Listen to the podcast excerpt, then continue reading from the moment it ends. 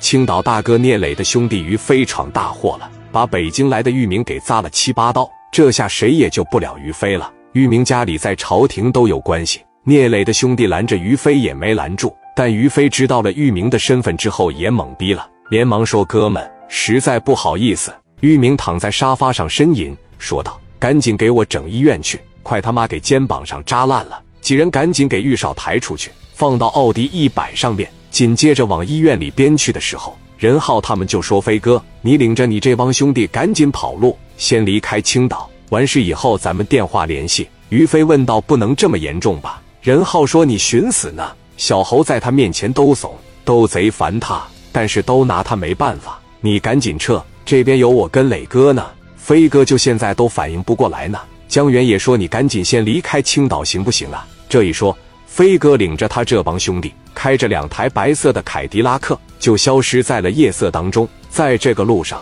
江源赶紧把电话打给磊哥。聂磊拿起家里床头电话一接，江源说出事了。磊哥问道：“咋的了？别大惊小怪的。”然后江源就给磊哥解释了一遍，从玉明灌酒大林不喝，到打大林酒瓶子，再到于飞进来扎玉明，整个过程都解释了一遍。磊哥直接就懵逼了：“于飞干啥去了？你们咋没拦着呢？”江源解释道：“拦了没拦住？磊哥现在考虑的不是玉明，而是问于飞怎么样了。他说千万别让抓着，让他赶紧跑。”江源安慰道：“你放心吧，他现在跑路了，姓于的死不了。飞哥下手也有分寸。”我知道了。聂磊把电话挂了，心里寻思：这他妈的一作陪就出事，然后就赶紧联系人来接自己去医院。这边刚把玉明推进急救室去缝针，紧接着卢建强带着一帮兄弟上家里来接聂磊。整个过程聂磊一言不发，在路上给于飞打了个电话，直接就说千万别回来，在外边该跑路跑路，什么时候这个事解决了，什么时候回来。于飞当时问了一句话：“大哥，我这是不是真惹大麻烦了？”磊哥无奈：“我只能这么跟你说，你惹下了弥天大祸。人家在那开会，他爸是在那记录的，人家这叫秘书长。”我这是不是挺难办的？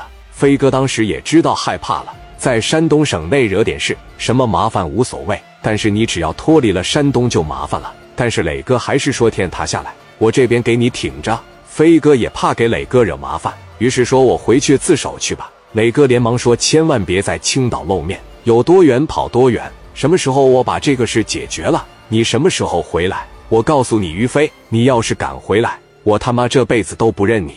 我要真摆平步了，跑了就跑了，往南方跑，往远的地方跑，往云南跑。磊哥来到了医院里边，奔着急诊就去了。见着姓于的正在缝针，聂磊就进去了。他也怕玉明那边有点什么小动作，像这种人，万一真要使劲都能干团灭了怎么办？磊哥来到屋里边，当时看着他在那疼的乱叫，聂磊选择了一个很聪明的做法。